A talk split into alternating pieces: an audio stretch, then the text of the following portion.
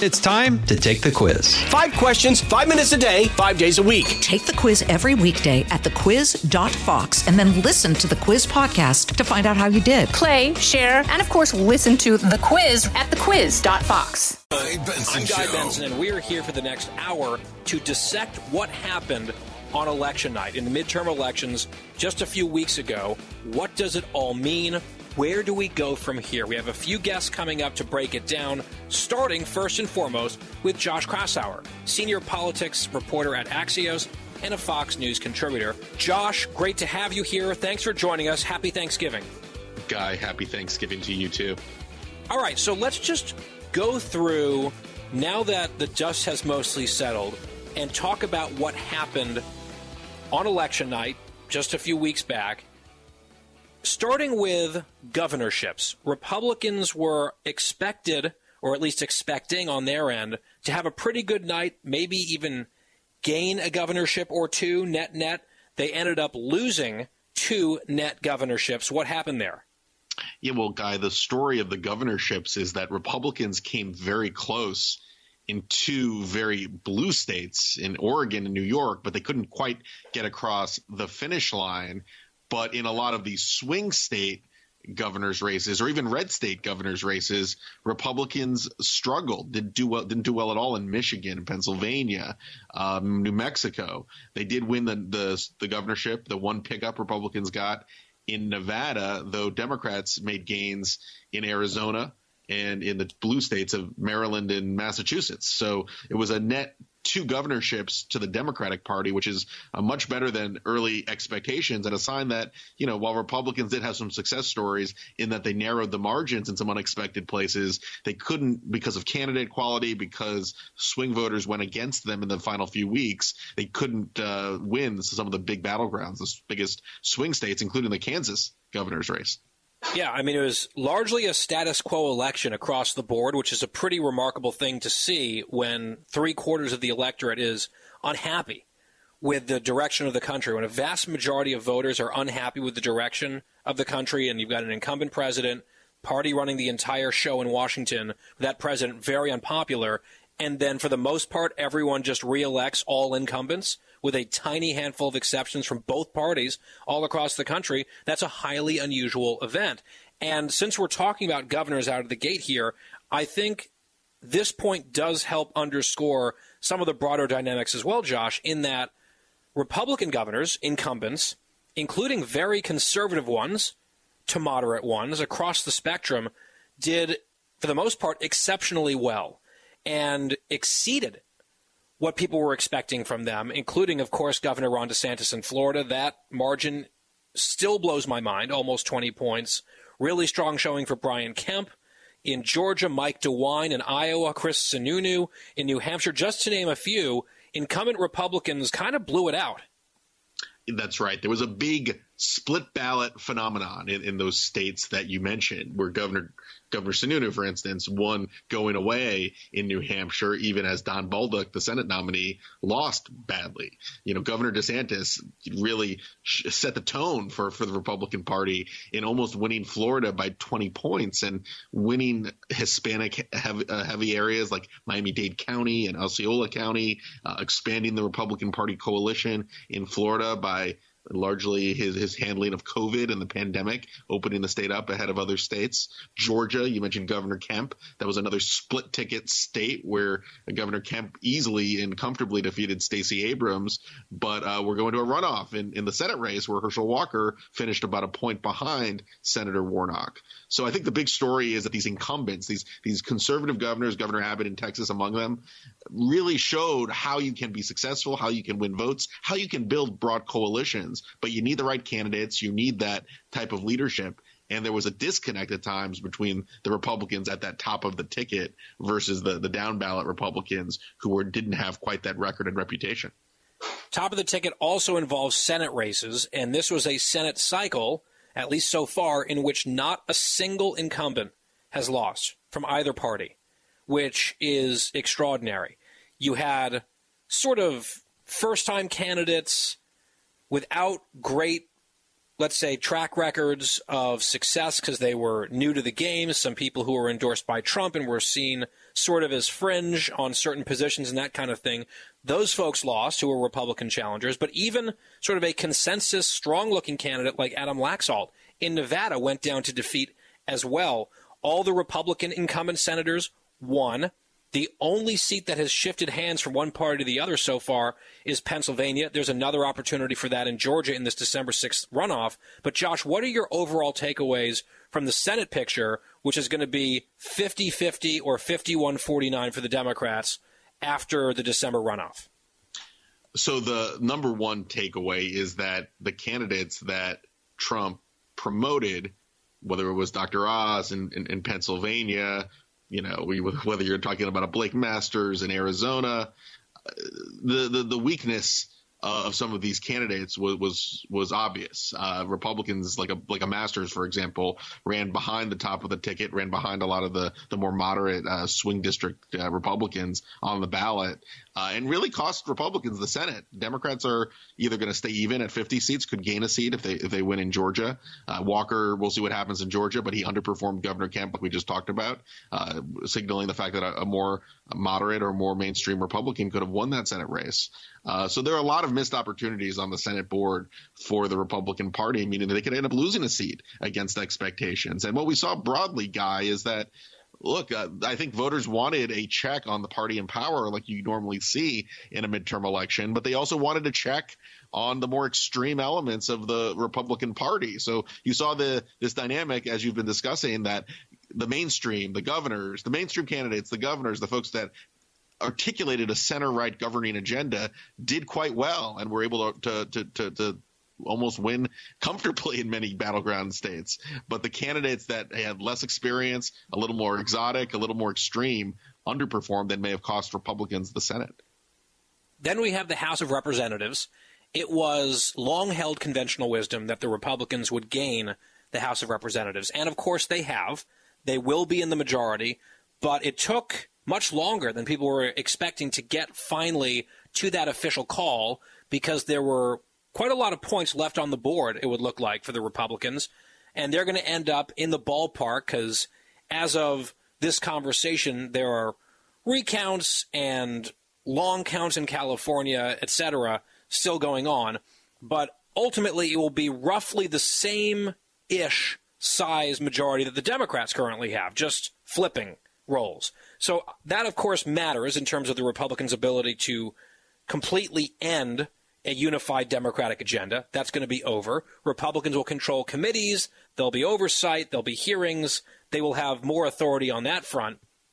But it will be a pretty narrow majority, I think, with a more rambunctious caucus for the Republicans to try to control compared to what Pelosi had, because she was pretty good at keeping her people in line. What do you make of the House cycle, the types of candidates who won, those who didn't, underperformance, overperformance, etc.? And then perhaps we can talk a little bit about where we go from here and what the next two years are going to look like. Yeah, so that that was the biggest disappointment for Republicans in that they expected to win at least 20 seats. They thought they were going to make inroads in some of the bluer parts of the country where Biden's uh, approval had taken a real dip, and it turned out that the sort of the, the, the protection that Democrats put in, in, these battlegrounds held. And the independent voters that swung, uh, independent voters normally would vote against the party in power, and the exit polling showed they actually backed Democrats by a few points in the end. Uh, one, one, one interesting note on the exit polling data the college educated white voters, which you know have been a, a big swing part of, of, of, of, the electorate in recent elections. We had thought that these voters would swing much more to the Republicans, that they, you know, a lot of concerns about the economy, crime, education. We saw that in Virginia, guy in 2021, guy uh, Glenn Youngkin did quite well with this constituency, but uh, Democrats held their own with with this group. They uh, voted 53% for Democrats in in the wave, the blue wave of 2018, and they still backed Democrats with 50% of the vote in this past election. So the sub- the suburban wine mom vote uh, stuck with the Democratic Party. It's why you saw folks like Abigail Spanberger, Elissa Slotkin, and Kim Schrier, among other Democrats in tough districts, prevail. Um, and you know, and also it's interesting that like Republicans clearly gained on the House popular vote. They're, they're we're still counting votes, but they are you know probably going to win by two or three points in, in the overall House vote, which means that like Republicans made inroads with with Hispanic voters. They made inroads with black men. They made inroads with some uh, atypical constituencies, but a lot of those gains were made in sort of safe seats where the battlegrounds weren't being fought. So it's much, in other words, it's a, it's a, lot more valuable to, to win over a swing suburban voter than maybe an urban uh, voter that was disenchanted with, with the Democratic Party. So there were a lot of wasted votes for, for Republicans, and Democrats held their own in many of these big, big battleground states. The one exception, guy, though, is New York. Yep. Uh, Republicans gained four seats in New York. Which well, was, Florida, was, too, right? Florida and New York both sent four new Republicans net. Uh, so you combine Florida and New York, that's eight gains for Republicans just in those two states. That right there is the majority. That's right. Florida, a big success story. The Florida was more of a redistricting success right. story because right. of the new line. New York was a, a, a fact that crime. We talked about this so much, and it didn't it didn't show in the whole map nationally, but in New York, Governor Hochul only won by five points in a deep blue state, and Republicans won almost every swing race, including some districts in Long Island, in the Hudson Valley, in some pretty deeply blue territory. So that that that alone, that that four seats in New York alone, uh, makes up the majority for, for for the Republicans, and that's uh, that that that's one of the big silver linings for the Republicans on election night. Yeah, and they also won some seats in places where they typically don't. So there were pickups here or there, but there were missed opportunities as well. I would say that the Republicans not blowing the doors off or anything like that, not making big gains in a place like California, but absolutely holding their own out in California in the seats that they had to win and, you know, places where they had an opportunity maybe to gain just a little bit of ground. They seem to do that out in California, which again is this very interesting dichotomy of the election where in, you know, the Midwest and the Southeast there were certain seats that were blown by the Republicans, you could argue. There's definitely one blown out in Washington state and that sort of thing. But they gained a seat in Oregon. They did relatively well, all things considered, in California. And then just briefly, Josh, Arizona, I think, is very interesting because the Republicans painfully lost the governor race, very close, lost the Senate race, less close, but I still think you'd have to make the case, and you kind of did already, that that was a winnable seat for the GOP under slightly different circumstances, the number one vote getter in the entire state, who got the highest number of votes, winning by roughly 11 points, was the state treasurer, who's just sort of a fairly normal run of the mill candidate, won by double digits easily. And of Arizona's nine congressional seats, House seats, three of them are Democratic seats, three of them are Republican seats, and then there are three sort of purplish swing seats, and the Republicans swept them to control six out of the nine seats in Arizona. You add up all the Republican House votes in that state, and that really overperformed the top of the ticket in Kari Lake and Blake Masters. Arizona, I feel like, is a really interesting and important case study. Absolutely. You couldn't ask for a better case study in what went wrong and what went, what went right for the Republican Party in Arizona. Right.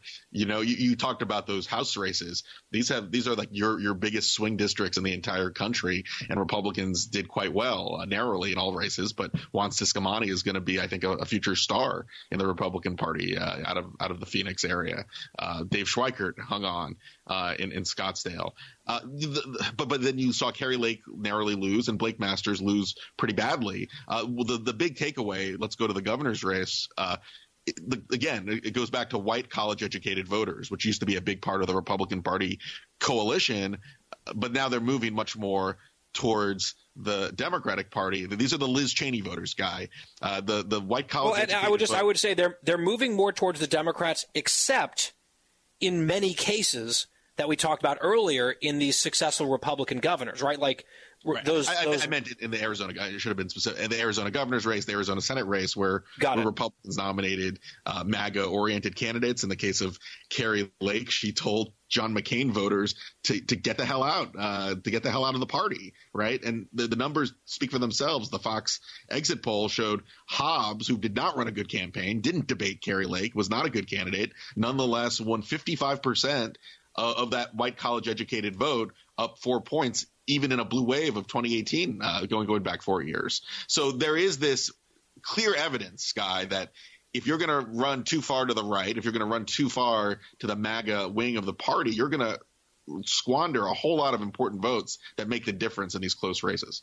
Yeah, and I would say that there's, on substance, a difference between being very conservative and being very Trumpy or MAGA. Those are not necessarily the same thing. We saw some of these independent swing suburban voters willing to pull the lever for very, very conservative candidates, members of the House, governors in particular, some senators, as long as they were not seen as too closely aligned with Trump and some of the fringe stuff, some of the, you know, 2020 stop the steal conspiracies, and I think that is one of the lessons here that Republicans need to think about. A few more themes to discuss with Josh Kraushaar of Axios and a Fox News contributor right after this on the Guy Benson post election special. The Guy Benson Thanksgiving Day special. What does it all mean? We'll be right back.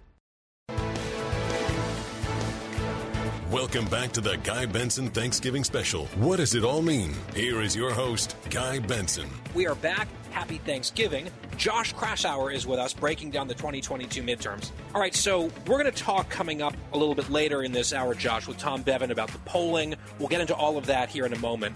But before we break and get to Tom, I just want to get your sort of nutshell analysis on what comes next in terms of the next couple of years. We don't want to jump face first into the presidential pool just yet. But in terms of Capitol Hill, the dynamics there, a Democratic Senate, very narrow, a Republican House, very narrow. Is this just sort of a stymied stalemate for the next two years, sort of knife fighting in a phone booth with neither party getting all that much done and the big ticket items needing to be bipartisan?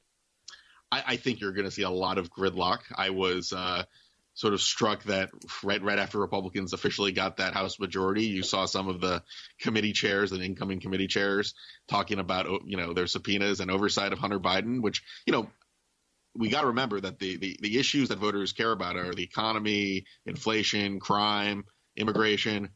I, am not sure there's as much an appetite for endless investigations. So I think one thing there's going to be gridlock, but I think Republicans have have an opportunity to show that they can at least try and govern, try to set an agenda that will set the party up effectively for 2024. I'm not sure. I know that voters may want oversight in, in some key areas, but endless investigations, endless subpoenas, sort of the dog and pony show that that that drives Americans crazy. I'm not sure that that would brand the party in the type of direction they want to get going to rebound from 2022. So that's going to be an interesting pivot point for whoever is the new speaker. Kevin McCarthy certainly would seem to be the favorite, but uh, you know, they're going to really have to decide how they want to put their, their best face forward. There are a lot of actually 16 to 18 House Republicans that are representing Biden districts. So the next House majority uh, is really going to be dependent on how this this group can uh, brand itself, can market itself, and can govern uh, to the to the to the needs of the American people. Yeah, and the Democratic Party, meanwhile, they've got a bunch of potential pitfalls ahead of them as well. They've got some problems with the American people clearly as well. So it'll be a fascinating few years to watch after a confounding and history bucking midterm election here in 2022. Josh Kraushaar, senior politics reporter at Axios and a Fox News contributor, our guest here on this Guy Benson post election special. What does it all mean? Josh, happy Thanksgiving and thanks again. Happy Thanksgiving. We'll, we'll see you after the holidays. We'll talk with Tom Bevan about polling the Real Clear Politics Guru is up next. Stay here for more of the Guy Benson. Welcome back to the Guy Benson Thanksgiving Special. What does it all mean? Here is your host, Guy Benson. It is the Guy Benson Show Thanksgiving Day Special. Thank you so much for tuning in. I'm Guy Benson. And with us now is Tom Bevan, co founder and president of RealClearPolitics.com at Tom Bevan RCP on Twitter if you want to follow him there. Tom, happy Thanksgiving. Thanks for being here. Same to you, Guy. All right, so you and I spoke on the show many, many times in the lead up to the midterm elections about polling, the accuracy of polling, and boy, that conversation gets only more interesting and more murky and more complicated after the midterms, doesn't it? It does. I mean, we had look, this was a very unique election. I think the more we the more we dig in the data and the more it settles out, the more, you know, we are surprised by, you know, how this thing turned out. I mean, Democrats really did defy history and uh, some really bad fundamentals to perform stronger than uh, I think a lot of folks, including myself, thought they would. um, a couple of things. The national vote, which you know Republicans did fairly well. I mean, they we'll see where the final number. It usually takes quite some time for that to get settled, but it should be somewhere in the three to four point range for Republicans, which is pretty darn close to where our our average was uh, for the generic congressional ballot. Finished at I think two and a half. So, and then at the state level, you had in these in some of these Senate races, you know, the polling in some states was fairly accurate in places like uh, Ohio, for example, North Carolina, um, Wisconsin was eh, a little bit under uh, underestimated Dem support there. But then you had place like you know New Hampshire where Maggie Hassan won convincingly. None of the polls really saw that coming. Um, and in Florida, it was the opposite, where you had, uh, you know, Marco Rubio was up about nine points in our average. Um, most polls had him anywhere from eight to twelve, and he won by sixteen. So his his support and DeSantis' support was understated there. And then and then you had these, you know, close competitive elections. Uh, you know, I think Fetterman performed better than than almost anybody saw, any any, any pollster saw happening there. Even some of the the mainstream polls didn't have him winning by the amount he won by. Most of the polls had the the race in Georgia going to a runoff, which is where it ended. Um, so it's a it's sort of a mixed bag, and and we'll see when we dig in the numbers. You know, I, I think by and large, just a quick glance through some of these through some of these states and the results. I think Trafalgar, uh, Robert Cahaly, whose group had been one of the most accurate pollsters over the last three cycles, had a rough night. They were projecting, uh, you know, a, a, Republican wave, a surge, um, and some other pollsters like, you know, Marist and, and some of those folks um, did, I think, reasonably well. So, so we'll see when we get our our final pollster rankings out um, exactly where things shake out. But it was it was a mixed bag, I think. Tom, I saw a comment from Stan Greenberg, who's a prominent Democratic pollster. And he said that, at least according to his data, there was a huge, huge number, like a giant chunk of the vote, much larger than usual, that decided within the last day or two of the cycle. And I think a lot of people were expecting, understandably, based on trends and patterns and history and all of it, and the fundamentals that you mentioned, they expected a lot of those people to decisively break for the opposition party. That didn't happen. You look at pure independents, they very narrowly went for the Democrats, basically a split, which is great news for the Democrats, concerning news for the Republicans. But those late deciders and the fact that there were so many of them, and I guess there was this gut check where a bunch of them said, I'm not really sure I can vote for the Republicans. Certainly, certain types of Republicans suffered, whereas other types of Republicans did extremely well or overperformed. That effect, that final last minute decision group, especially if it's a big group, and especially if it cuts against the conventional wisdom, that throws a huge monkey wrench sometimes into the polling and the expectations, doesn't it? It does, and uh, you know I haven't looked at that data specifically, but I remember looking in Pennsylvania, for example, and there were very few undecideds. You know, four percent uh, in some of the polls there, and in some of these other races. I mean, I, I, you know, I, would have to I'd have to dig more into that uh, to see if that's actually true. But what is true, and I think you you pointed it out. I mean, this to me is the most interesting piece of this election is that independents went for the Democrats by by two points, 51-49. That is a huge break from recent history and I mean general history, but but especially recent history. When you think about recent midterms in 2018 Democrats, uh, independents sided with the Democrats by 12 points. In 14, they sided with the Republicans by 12 points. In 2010, which was a 63 seat shellacking for Obama, uh, Dem- independents sided with the Republicans by 15 points. And in 2006, which was a bad, bad year for Republicans, independents sided with Democrats by 18 points. So, um, you know, I'm digging into exactly why did independents not – do what they traditionally have done in midterms. And again, you look at the data, uh, they had a very sour opinion of Joe Biden. I mean, uh, his approval rating, his favorability rating, inflation was their number one concern. Uh, I've gone back and looked through all the pre-election polls, um, and it wasn't close between uh, inflation and the economy and abortion.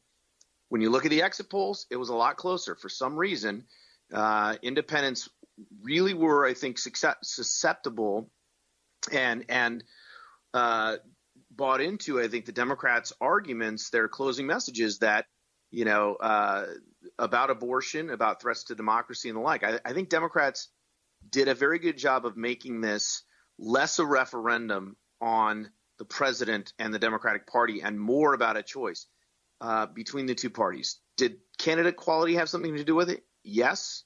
I think that's evident in some of the uh, in in some of these races, but not all these races. I mean, it doesn't explain all of these races, and so um, it's it's it's fascinating, and I, I agree with you. I think it's something for Republicans to be very concerned about. Why in this kind of environment with these kind of fundamentals, which were by all accounts, I mean, any measure you want to look at should have yielded big Republican victories across the board. They simply didn't happen. In a lot of these races, they didn't happen because independents decided they were going to vote for uh, the in party. They were going to vote for the status quo, which again is a huge break from his, history. Yeah, and the thing that's also a little bit puzzling is if you just could isolate certain points, like if you could get a crystal ball a few days before the election, and the crystal ball would convey that the electorate nationally for the House will be R plus three or four, probably, as you said, when the final numbers finally shake out and are formalized because it takes days and weeks, especially because of California, et cetera. But if it's going to be in the R plus three or four range, as is likely, I think almost all of us would look at that one data point in isolation and say, okay, the polls were generally correct. This is a very good night for Republicans. They are going to have a red wave with that number. And of course, we didn't see the red wave. I think similarly, if you had just showed me Ron DeSantis's number right? His margin in Florida, I would say, oh my gosh, this could be a tsunami type event across the country. If you told me that Republicans were going to win and net four House seats in New York potentially, I would have said, okay, that's a tsunami across the country. If you told me that Governor Stitt in Oklahoma, who was really struggling, very close in a lot of the polling, he ended up winning handily out there, I'd say, okay, that was fool's gold for the Democrats. This is going to be a great night for the Republicans. There are a number of zoom in data points that absolutely would have indicated a big, big red wave. On the other hand, if you, two or three days before the election, showed me Patty Murray's margin of victory in Washington or Michael Bennet's margin of victory in Colorado or the results of the House races, those two big ones in Pennsylvania or in Virginia, two out of three sticking with the Democrats, I would have said, okay, hold your horses. This could be a very different type of night. It's just unusual to see different signposts pointing in very opposite directions and resulting in, I would say, one of the more confusing overall outcomes of an election that I've ever covered. I agree 100%. I mean, it's it is it is the most bizarre election uh, that I've ever covered, and and for a lot of the reasons you mentioned. I mean, again, think about this. So so you know the the movement in Florida and in New York, uh, but yet there's no movement in Georgia. There's no movement in Arizona. There's no movement in Nevada. They go backwards in Pennsylvania. Uh, Republicans do. I mean, that's just that is not typical. I mean, this is a very anomalous, I think, ahistorical. Although election. there was movement, right? There was movement in Georgia for Brian Kemp, who went from a narrow win four years ago to a comfortable win. And then, of course, we're on the Senate side waiting for a runoff in early December. But, you know, that might, maybe the Kemp example does point to the candidate quality issue that you were talking about, both in his favor and actually cutting against Stacey Abrams. Correct. And, and that was one of the questions uh, that was most interesting to me was, you know, how, how much ticket splitting, how much drop off would we have from the top of the ticket uh, in some of these races? There was indications that we might have some of that in, in Ohio, and we we might have some of that. I mean, you had a you had a ticket split in Wisconsin where the Republican governor candidate who who was seemed to be in a very close race with Tony Evers ended up losing, but Ron Johnson won. Uh, you mentioned Georgia's another one, Arizona's another one uh, where mm-hmm. it was very you know, close. Yeah, so um, so that that's that's again that merits. Uh, I think, further investigation as to, again, some of it's candidate quality, uh, but that doesn't explain all of it. And, and there are other reasons. Again, I think uh, in the exit polls, I think abortion was. I mean, we knew it was going to motivate Democrats, and we knew from the data that Republicans were fired up to turn out. And I think both of those things are true. Um, but it did seem to be a more potent message with independents than than any of the pre-election polls suggested. Although, and on the other hand, some of the Republican governors who had signed significant abortion restriction legislation yeah. won one handily and won independents. So, like, there's so many point counterpoint elements of this election. It's yeah. fascinating. Tom, to pull it back to the polling and now moving forward, right? We've got the next two years where it's going to be this extremely tightly divided, polarized slog to another presidential election. And trust me, there are all sorts of interesting dynamics for 2024. Without getting into the personalities and the candidates or any of that for 2024, from a polling perspective, now what? Because I know now, for myself at least, I will go into the next election cycle extremely suspicious of the numbers and my instincts because the numbers and the instincts seem to be aligning towards something that made sense this year. And instead, we got this grab bag, this very messy picture instead, where I'm going to be really skeptical and cautious and second guessing of everything. I wonder, is that sort of the sense that we're going to have to lurch together kind of into this sort of this like blind spot that we haven't experienced before collectively in, in this way, maybe? Yeah, I mean, I, I agree with that. I mean, I do think, um, again, we'll do a detailed analysis of, of the individual pollsters and how they performed and who, who was accurate, who was inaccurate. Um, but I think generally speaking, in some ways, you look at this election and and all of the traditional historical indicators and metrics were pointing in one direction, and that's not what we got. So, so in that sense, they're broke. Well, I should say, are they broke? The question is, are they broken? Are the fundamentals is the, is the argument about fundamentals is that no longer valid moving forward, or was this just such a unique election in and of itself? It was just an anomaly, an ahistorical, and the fundamentals will reassert themselves in in right. the next cycle. I, I, don't know the answer to that question. I really don't, and I suppose it's going to depend on who the nominees are.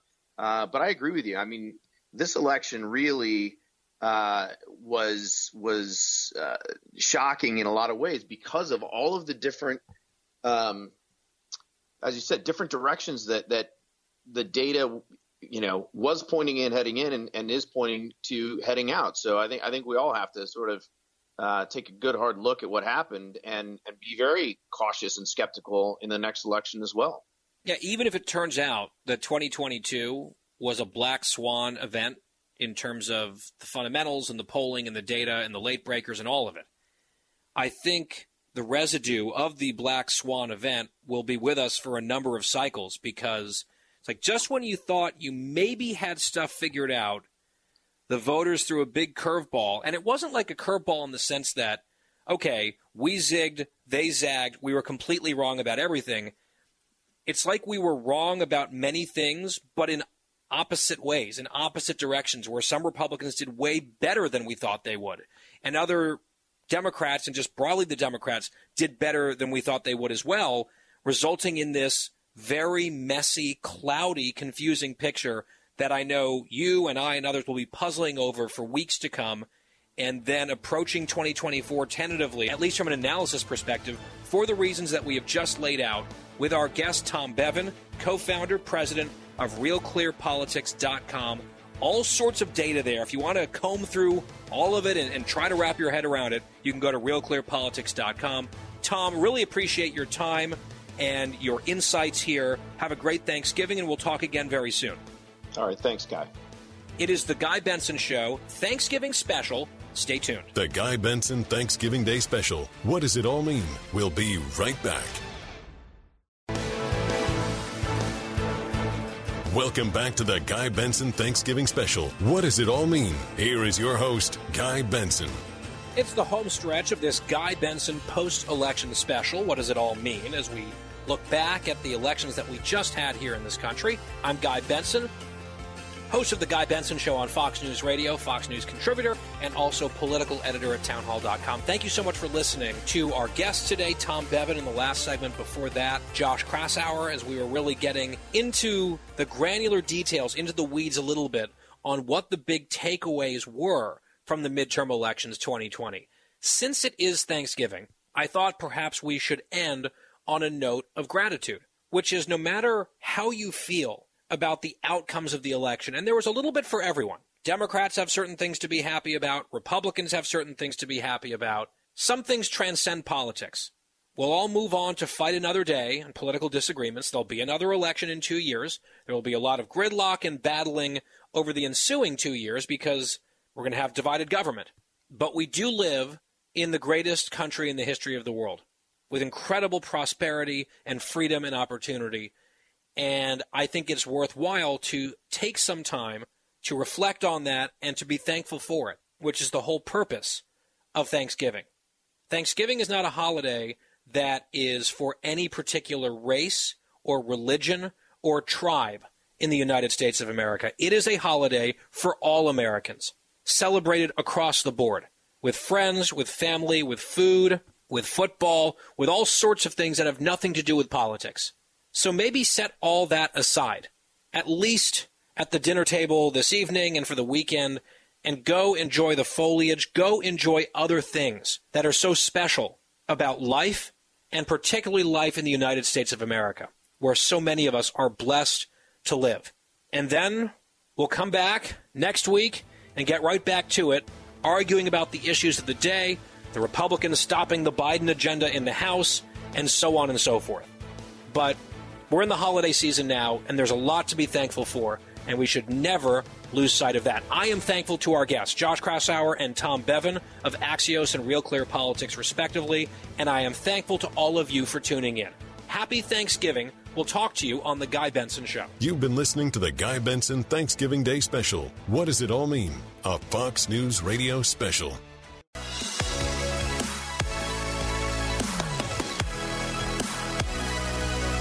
It is the happy hour on the Guy Benson Show. Thank you so much for tuning in every weekday between 3 and 6 p.m. Eastern. That final hour, now 5 to 6 p.m. Eastern, is our happy hour, and it's sponsored as always by our friends at the Finnish Long Drink, which I strongly recommend. It is delicious, it is refreshing. We are stocked for the holiday season at our house with Long Drink. TheLongDrink.com is their website. You can find out where they're sold near you. They have really expanded all across the country, 40 plus states now. TheLongDrink.com. You can also order online if you so choose. Always drink responsibly, 21 plus only. GuyBensonShow.com is our online home here at the program. Lots of content there, including the free podcast every day on demand after the show is over. GuyBensonShow.com, FoxNewsPodcast.com, or wherever you get your podcasts. And with that, let's get to our final guest of today's show. Mike Pence served as the 48th Vice President of the United States. He was governor of Indiana. He was a member of the House of Representatives from Indiana. And he is author of the new book, So Help Me God. Mr. Vice President, welcome to the show. Uh, thank you so much, Guy. It's a great honor to be on, and and thanks thanks for calling attention. I know you know what it's like to write a bestseller. Congratulations on end of discussion, but it's a great privilege for me to to write our story, and so help me God, and I appreciate the chance to chat with you about it.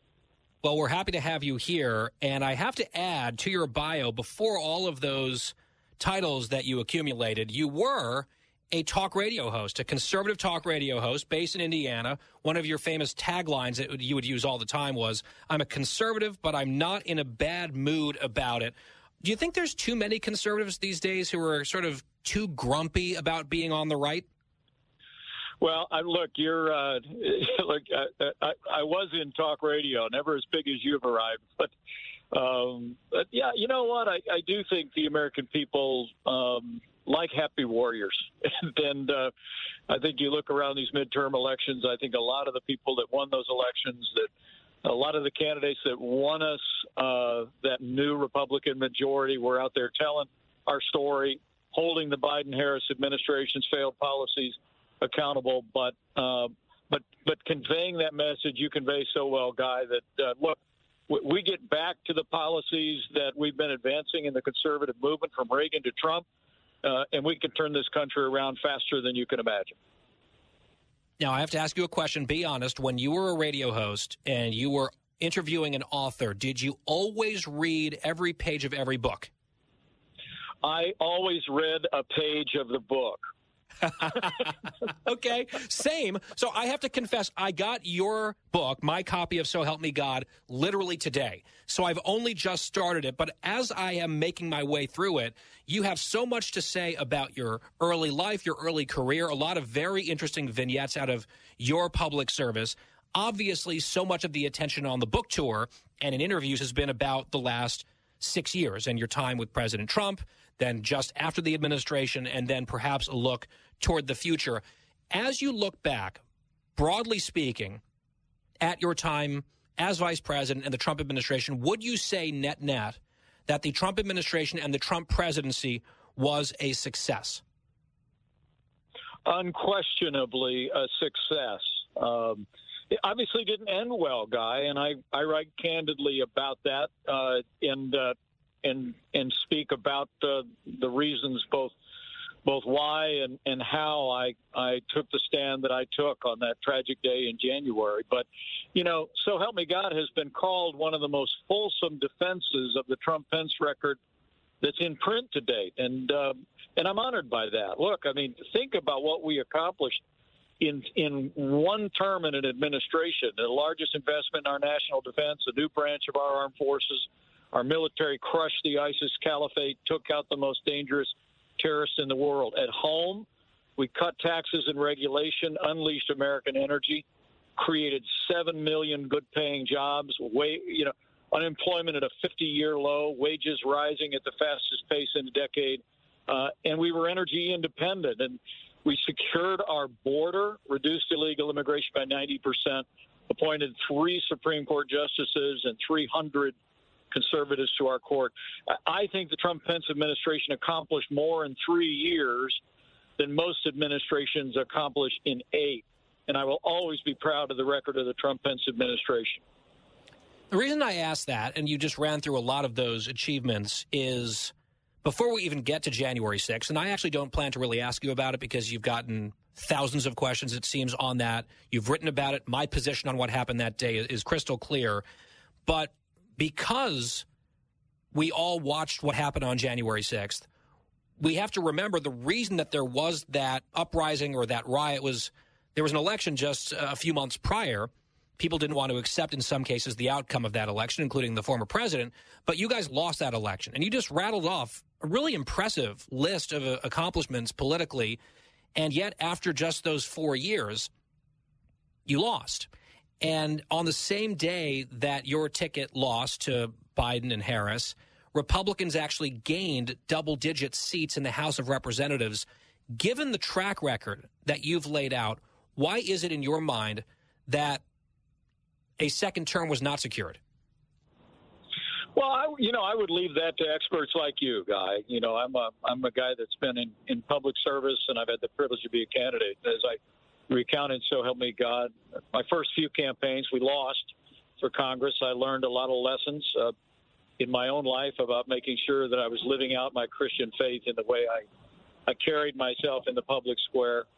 Ten years later, I had a chance to run again and uh, and had the chance to serve as a conservative in the Congress, uh, serve as governor of Indiana, and then as your vice president. And uh, um, but all along the way, I, I, I've been a part of this movement that was really minted uh, with Ronald Reagan, and uh, uh, and and when I look at the at the 2020 election, I, I just uh, I remember telling the president more than once when I'd returned from campaign rallies, even in the midst of COVID restrictions in many states. I said, I think the enthusiasm out there is greater now than it was in 2016, and we got 10 million more votes than we got uh, in 2016. But at the end of the day, uh, uh, after all the legal challenges played out, uh, we came up short. But I don't, I don't think in any way uh, that it was a rejection of uh, the agenda. I don't think it was a rejection of our ideals and our values. I just think it, it tells us that it? going forward. Well, I just look. I, as I've said before, I think the American people long for leadership that could unite us uh, around our highest ideals, but also would bring the level of civility and respect that the American people show one another just about every day. You know, having been out of politics for two years, guy, uh, traveling around the country, going to the grocery store near our house here at Indiana, I, you know, our politics are very divided, but I'm not convinced the American people are as divided as our politics are today. And as people will find out again around the Thanksgiving table, you can get some pretty diverse groups together and, still get along. And I, I, I honestly think one of the messages of that campaign is the American people would would would like to see leadership that's about all the things that we were about in the days ahead, but but is looking for ways to to bring our country together, fight for what you believe in, but uh, but show the kind of respect that the American people show each other every day. Mr. Vice President, you know how this works. We're up on a break. We're going to take it real quick. More of this conversation with Mike Pence about his new book, So Help Me God, on the other side. It's The Guy Benson Show. Guy Benson will be right back.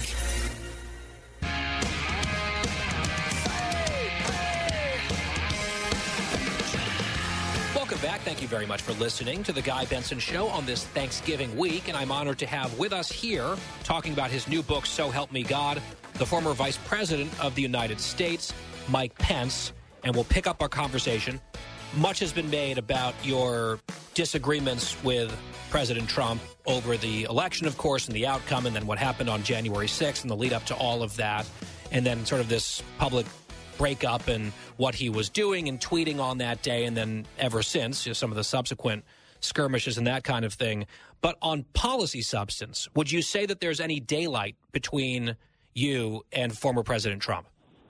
Well, I got that question this summer at a, I, you know, I've been speaking at college campuses with Young America's Foundation, which is an outstanding group you're well aware of. And Yep. I got a question just like that, and I said, I, "Look, I, I think we have a difference in focus.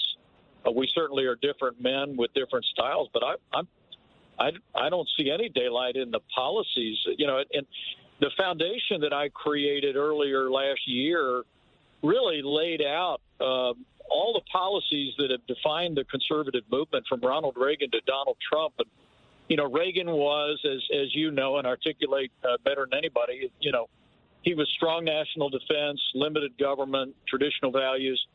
The Bushes both added to that and built on that.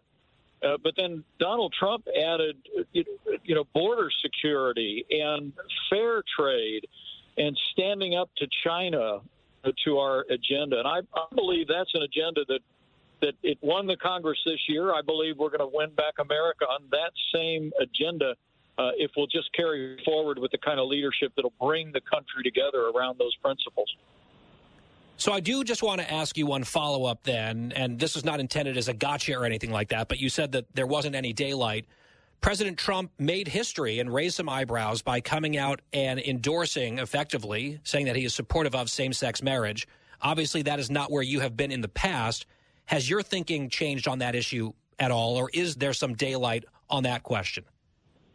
No, I think for me, as a Bible believing Christian, I'll always believe that marriage is between one man and one woman. Um, but the Supreme Court has ruled on that issue, and uh, you know we can disagree with the Supreme Court, but we can't disobey it. And I will tell you that subsequent decisions that the court has made respecting religious freedom have been uh, very heartening to me. You know, in the Obergefell decision, you know, Justice Kennedy actually wrote that the decision itself would raise profound questions around religious freedom, and the court's been sorting through that. And I think that's the most important thing as we go forward. I'm I'm someone uh, uh, who truly does believe that uh, uh I'm called as a as a Christian to love my neighbor as myself. People that know the Pences and you know the Pences know that we we aspire to that uh, in all of our dealings with people. But uh, my values may not change, but one of those values is is always to treat everyone as I want to be treated. Yeah, and I mentioned this at the time. You were kind to invite me over to the vice presidential residence while you were vice president. We had dinner together with a handful of people, and we talked about some of these issues on same sex marriage and gay rights and LGBT issues. And you were extremely uh, polite and we had a cordial, I think, constructive conversation. I think some people find that hard to believe based on some of the ways that you were portrayed. I think a lot of that is unfair. Uh, and I think it's important for me to say, hey, look, you know, we had this great conversation over dinner. I think that's important. I think it's also worthwhile and reasonable for me to at least say, in the context of this discussion and the question that I asked, you mentioned Obergefell's the law of the land that you might disagree, but we're not going to disobey. Can you understand why there would be some concern among people like me who are in same sex marriages uh, when there are people on the national stage who might argue that Obergefell should be overturned or that these types of unions should not be legal? What's your response to that when you hear that type of challenge?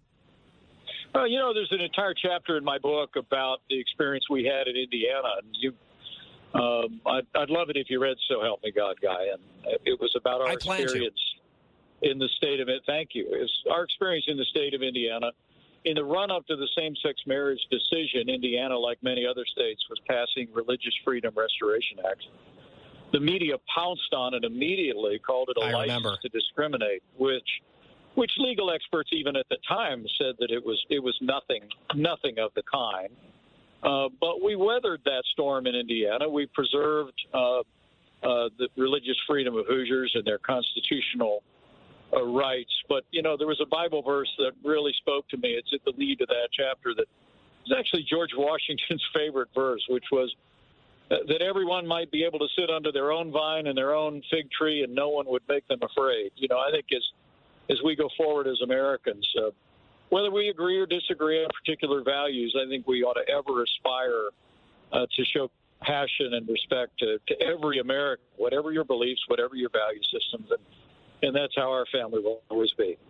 Yep, I think that's well said. And I did read some of the passages from that chapter, including, I think, perhaps you could argue some of the two faced posturing that we saw from a certain former mayor in your state of Indiana, who's now in the Biden cabinet, uh, who sort of treated you one way in private and you treated him that same way and then for political reasons tried to feed into certain uh, certain stereotypes and certain perceptions of you that I think again are not terribly fair in terms of who you are at your core and the way that you treat other people. I want to shift to something more immediate in our recent past. We're not quite through actually the 2022 elections yet. We still have a big runoff in Georgia. There are still votes being counted, believe it or not, in California. I wonder, as you look at what happened two weeks ago, is there something that really jumps out at you? You know, for me, it would be the Republicans' great success in Florida, for example, led by Governor Ron DeSantis. What do you think of DeSantis personally and as a leader? And are there any big takeaways that you have from the 2022 midterms? Well, people talk about there wasn't a red wave, but the truth is there was a red wave in in many states around the country and in many congressional districts. It just wasn't the national way we were looking for. And you need look no further than uh, the reelection of Governor DeSantis, the reelection of Governor Kemp uh, in Georgia, Governor Abbott in Texas. These were decisive victories. In Governor Kemp's case, he was up against probably the most formidable Democrat in the country. Stacey Abrams raised $100 million and was being talked about as a candidate for president. Uh, and he defeated her handily in the fall. And and my own favorite is that Lee Zeldin, who came up short in uh, the governor's race in New York, guy, he still brought with him, while he was not elected, he he, he elected four new Republicans, could well be the margin of the Republican majority. That's four right. new Republican congressmen from New York.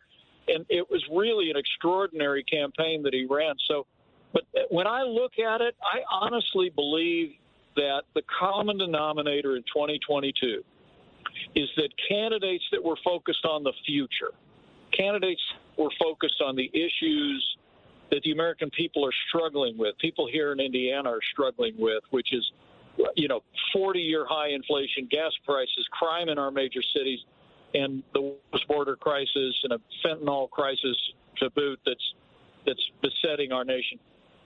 People that focused on the future and on solutions to those challenges did well.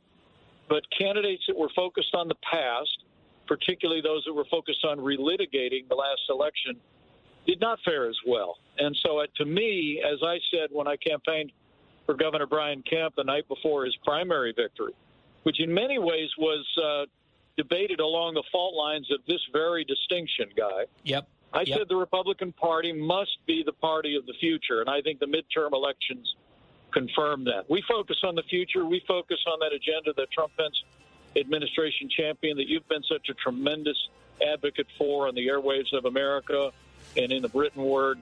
Uh, and we'll we'll win back the Senate, we'll win back state houses, and uh, we'll win back America in 2024. Well, on the subject of 2024, now that you mention it, I have some questions. We'll get to those right after this with former Vice President Mike Pence on The Guy Benson Show.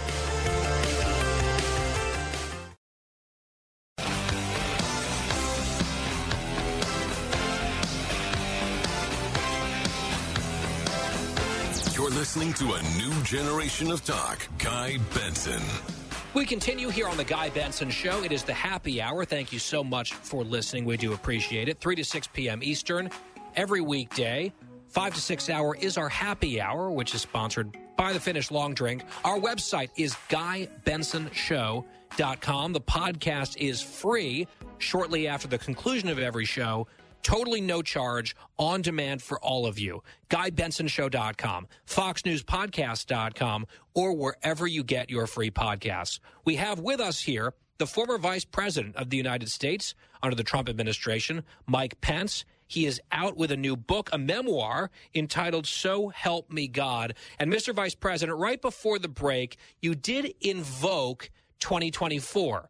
Speaking of that, I know that you've been asked many different ways if you're going to run for president in 2024. You've sort of hinted that you think that there will be better options out there in 24 for Republican voters in the primary compared to President Trump, who's already announced. If you want to make some huge news here, we would be delighted for you to do that. Uh, if not, let me ask you a different question, sort of a different way. As you consider the question, if you're considering it, what would a timeline and process look like for you on making a big decision like that? Yeah, that's fair. Well, first, let me say I'm always humbled to be asked. For heaven's sakes, I'm a, as you'll read in So Help Me God, I'm a small town guy, southern Indiana, that grew up with a cornfield in my backyard. My my dad ran gas stations for a living, and the idea that I had the opportunity to serve in Congress, serve as governor of the state that I love, and serve as your vice president has been an incredible honor. Let alone people asking me about about uh, the highest office in the land.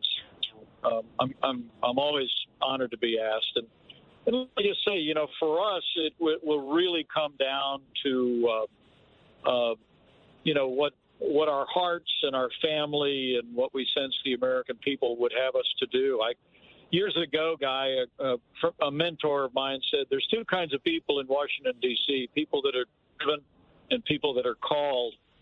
And if you read "So Help Me God," you'll you'll. I was both. I mean, I those early campaigns, I allowed my ambition to overrun my values and the standards that my faith requires of me in dealing with others. But ever since we were elected to Congress, we've always aspired to be called. Uh, you know, when we packed up our kids and sold our dream home and ran for Congress, spent all of our savings, you know, it was out of a deep sense of calling. Same with governor, same when we joined the national ticket without hesitation. And so we're going to take some time over this Christmas. Our kids, we have two in the active duty military, so we haven't been together for three years. We'll all be home in Indiana together. We're going to spend some time talking to our kids. Karen and I will spend time in deliberation and prayer. We'll be talking to friends around the country, and I expect sometime after the turn of the year we'll uh, we'll have a good sense of uh, where we might next contribute. But okay, uh, you know whether whether I'm a candidate or whether uh, uh, I'm just uh, one more voice like you in the cause. I'm never going to stop fighting uh, for the conservative agenda in this country, and I do believe that, that as we continue to all of us do our part, that the best days for this country are yet to come. Well, I think that's fair enough, and. I know we have Thanksgiving coming up in just a few days. The fact that you all will be back together as a family is, I'm sure, something that you are particularly thankful for this year. Uh, Mike Pence, former vice president of the United States, former governor of Indiana, former member of the House of Representatives. He is author of this brand new book, So Help Me God. And Mr. Vice President, we so appreciate your time here today and a very happy Thanksgiving to you and Karen and your entire family from us. Well, happy Thanksgiving to you, Guy, and to your family, and to all of your great listeners. It is uh, we have so much to be thankful for, even in challenging times. And I wish you every continued success. Well, blessings to you. Thank you very much. Former Vice President Mike Pence on The Guy Benson Show, where our online home is GuyBensonShow.com, podcast free every single day. GuyBensonShow.com, FoxNewsPodcast.com, or wherever you get your podcasts if you missed any of that conversation that we just had with former Vice President Mike Pence. When we come back, it's the home stretch. Should be an interesting one because producer Christine is once again aggrieved with her mother, Judgy Joyce. Why is this? I will sit back. I will play mediator, perhaps. I'll offer some advice. We'll see what the problem seems to be with producer Christine when we come back right after this break. Fresh conservative talk. Guy Benson Show.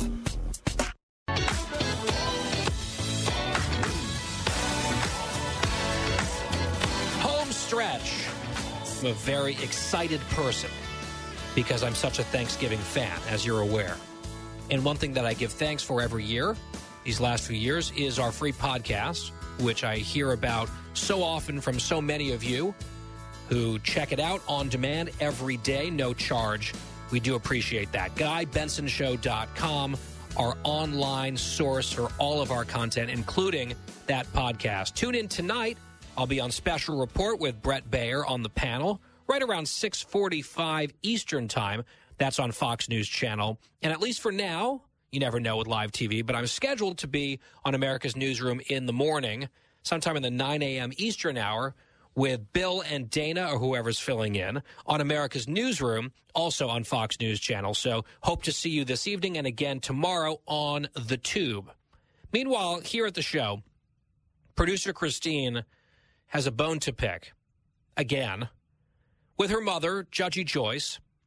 And I've sort of been partially briefed on what happened, but I haven't gotten all the details exactly. So, Christine, you are miffed with mom, and you recently have been in the process of breaking up with your therapist because he no longer takes your insurance, so it's too expensive. So, I am once again thrust into the role of unlicensed, uncompensated, and sometimes unwilling therapist for you. And it seems like this is something that we can work through together. So please explain what has happened here. Okay, let me paint you a little picture. Uh, let's flash back to Thanksgiving of 2021. Uh, Christine and Bobby hosted. It was our final Thanksgiving in the home. We had just announced that we were selling the house and we wanted one big last hurrah. So Bobby's family comes from Boston. My family comes from Philadelphia, Long Island, New Jersey. We have a nice Thanksgiving. But the one thing that we had told everybody before they sat down for the bird was there was going to be no bird. We oh, were doing right. A, we were doing a prime rib instead of turkey. Oh. I believed we talked about this. We lot. did. I had forgotten, Christine. There are so many things that I. They, they, come in and out of my mind. I had forgotten this one. You hosted Thanksgiving and did not offer turkey on Thanksgiving as an alleged American in the United States of America, and you instead created some sort of delicious roast beast, which is fine, but not even a turkey offering on Thanksgiving. This is all coming back to me now. And I was, of course, strongly opposed to this plan. It was sacrilegious, frankly, for this secular American holiday. And yet you decided to move forward with that, I think, ill advised decision anyway, as you so often do, despite my good advice. Okay, so then what was like the reaction? So nobody really said much to us. And my in laws loved it. Like they were so gung ho. My mother, I should have known better because sometimes my mom, usually my mom voices her opinion and she lets everybody know. But sometimes she holds back. I should have known when she was like really silent on this that this was actually a problem. So, mm-hmm. flash forward to this year. We are now in an apartment, so we cannot host Thanksgiving, you know, for like 15, 20 people. So, my mother is hosting, and my in laws again are coming down. Family from Long Island, family from Pennsylvania, you know, the whole crew. Now, my mother, my sister must have taught her recently how to use group texting because my mom did not know how to do any of this she's kind of like me with the technology. Yeah, I can um, see where um, that comes from. so my sister does she have a must... remote control on her television, or does she still get up and like literally change the channel manually.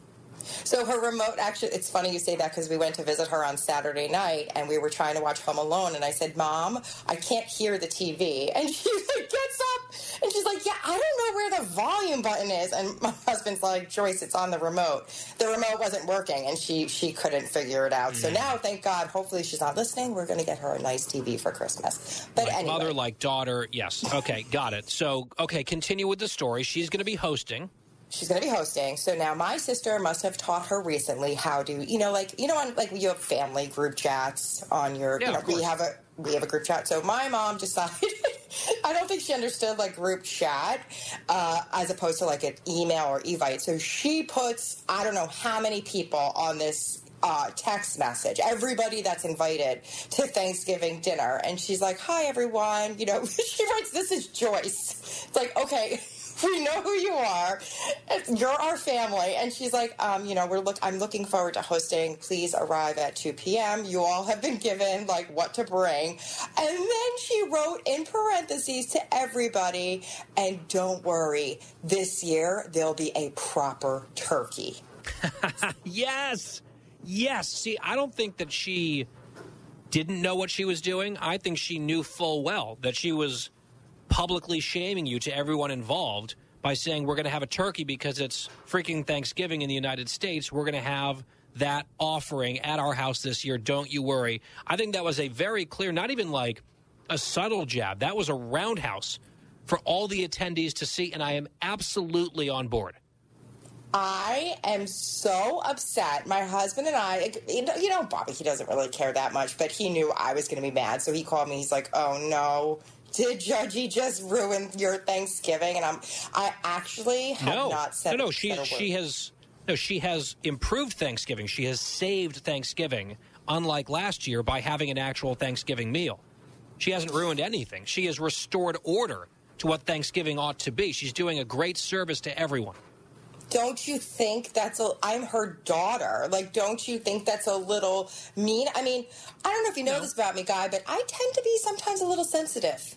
If you're sensitive and you're having a bunch of people come to your house for Thanksgiving, you at least provide them with turkey or brace for the backlash. And you're getting the backlash. It took a year. Obviously, a lot of people were sort of stewing on this for a year, perhaps listening to the show, listening to me being right about this, and they decided that when the timing was right, Eh, unlike a delicious roast turkey, revenge is a dish best served cold. And a full year later, you got, I think, what was coming to you from Judgy Joyce, who's just a plain spoken Jersey gal. Well, and then one more thing. She calls Okay. my husband because she's doling out like what to tell everybody to bring. So she calls my husband because Bobby's a really good cook, and she's like, "Oh, Bobby, like, could you just make two sides? You know, maybe like your cream corn casserole and green bean casserole, which I can't stand green bean casserole, so I'm trying to Oh, convince Bobby not to make it." again. Wrong again. It's the most important side dish at Thanksgiving and my favorite. You know, you know what's so funny? I am like the one person I don't like those crunchies on top. You know the ones out They're of that essential. can. The whole thing is oh, essential. The green beans, the cream and mushroom soup, the little crunchy onion things on top. It is the most delicious thing. I eat those as leftovers for like a week and a half so enthusiastically. Mm-mm, I don't like. I'm trying to convince him to make some sort of like really good homemade mac and cheese. But I know my mother No, no. did not go. Like she's not going to go for that. She made a request. Unless you want an even more like, you know, blow up on your phone with some subtexts or subtweets, if you will, in the group text, she has made her correct request very clear. And I think you should go along with that because other people, including your mother, obviously, have much better taste in these things than you. So, no persuading Bobby to go off script again. You did that last year. There was obviously a, a big problem that That brewed for a year. us. No one said a word. And on top of this, I asked someone my mother, finally did. I mean, I said on. many words. Let the record reflect that I said many words on this show about the necessity of turkey. Obviously, people disagreed, namely you. Many others agreed, including your mother. And I guarantee you she's speaking for others here. Like the don't worry thing is not really directed so much at you as it is at everyone else who wanted a proper turkey at their Thanksgiving meal. So she she clung on to that disappointment. And I'm saying I think that it was a mistake We can all move past last year's mistake, but don't compound the mistake by taking your incorrect opinion on green bean casserole and imposing it on the dinner party for Thanksgiving because that is a must have, in my opinion. And Wyatt is nodding along, by the way, on that as well. So we're just saying, Christine, just like let bygones be bygones. Don't make the problem worse. That's what I tend to do. That's, why do you think I'm in therapy? That's Yeah, what I, do. know, but I'm, I'm trying once again to help. I'm trying to help avoid making problems worse because it's one day. This is the other thing that drives me crazy sometimes about folks who want to get totally weird and outside the box on their Thanksgiving dinner. If you don't like the traditional Thanksgiving feast, you have 364 days a year to cook anything else. Your roast beef or whatever it was, your mac and cheese. I know mac and cheese is a big part of Thanksgiving for a lot of people, especially in the South, but you can go rogue and be super creative whenever you want. You can even do a Thanksgiving meal tweaked in the middle of March for some reason if you want to. But as a traditionalist, especially around this holiday, for the love of God, just leave the traditional feast alone. It is perfect for one day a year. And if it's not your favorite, you can suck it up for one day and let the rest of us actually enjoy it. Does that make sense? I guess so. Uh, I'll try. I'll think about it a little more. But, you know, also, I called her and said, Mom, what can I make? You asked Bobby to make things. Do you want me to bake something? Do you want me to cook something? And she goes, Oh, I don't know, Chris. Just roll up some hot dogs and bring them. That's all she thinks I can handle. like like pigs in a blanket? dog. Yes. I mean, those are good, and someone has to make them. You can just buy the frozen ones probably and heat them up in the oven. You can be like, "Look what I did, Ma," and then she'll be proud of you, and she'll have a turkey this time, so everything will be fine. You can also make Cosmos. How about that? She doesn't drink, but I do. Oh, that's so. right. Oh, th- don't worry. There'll be there'll be plenty, plenty of booze there. So, what is your favorite side dish for Thanksgiving? Because I was tweeting a little bit about this last night, and I know you saw my preferences. We know your incorrect opinions already. Can you maybe redeem yourself a little bit with this answer? Your favorite Thanksgiving dish? And follow up question if you had to choose either gravy or cranberry sauce, you could only have one, which one would you choose? Oh, I'd probably. Oh no, you can't. I guess gravy because if I'm gonna have to have the turkey, I gotta pour a lot of gravy on it. So I guess Mm. gravy is a def- I, I would probably say cranberry sauce, but especially our homemade version of it. But gravy is a defensible answer here. I'll allow it. And then your favorite side? I would say stuffing would probably have to be my favorite side. My grandparents made like the Italian stuffing, like with like sausage in it and stuff. Oh, Ooh, it was delicious. that's good. No, that's Oh, really it's good. so okay, that's a good. that's a good answer. I probably have a different answer. I mean, you know, green bean casserole is at the very top for me. Wyatt, do you have a favorite side dish? Yes, green bean casserole. Green bean casserole, excellent. Wyatt, well done as usual. Dan, what about you? Mashed potatoes all the way. Mashed potatoes and gravy and peas. Yeah, yeah. Oh, pe- oh, peas. Yeah, you make a little volcano, like a little hole in the mashed potatoes, and you put the peas in, and then you put the gravy like lava. We have a six-year-old running the board here at the Guy Benson Show. Apparently, we we just discovered that. But mashed potatoes also very solid. But the good news is you don't need to have just one. You don't need to have just a favorite. To me, it's the whole thing. The whole thing. And it's Thursday. It's so soon. And then we can finally start talking about Christmas eventually. Not just yet.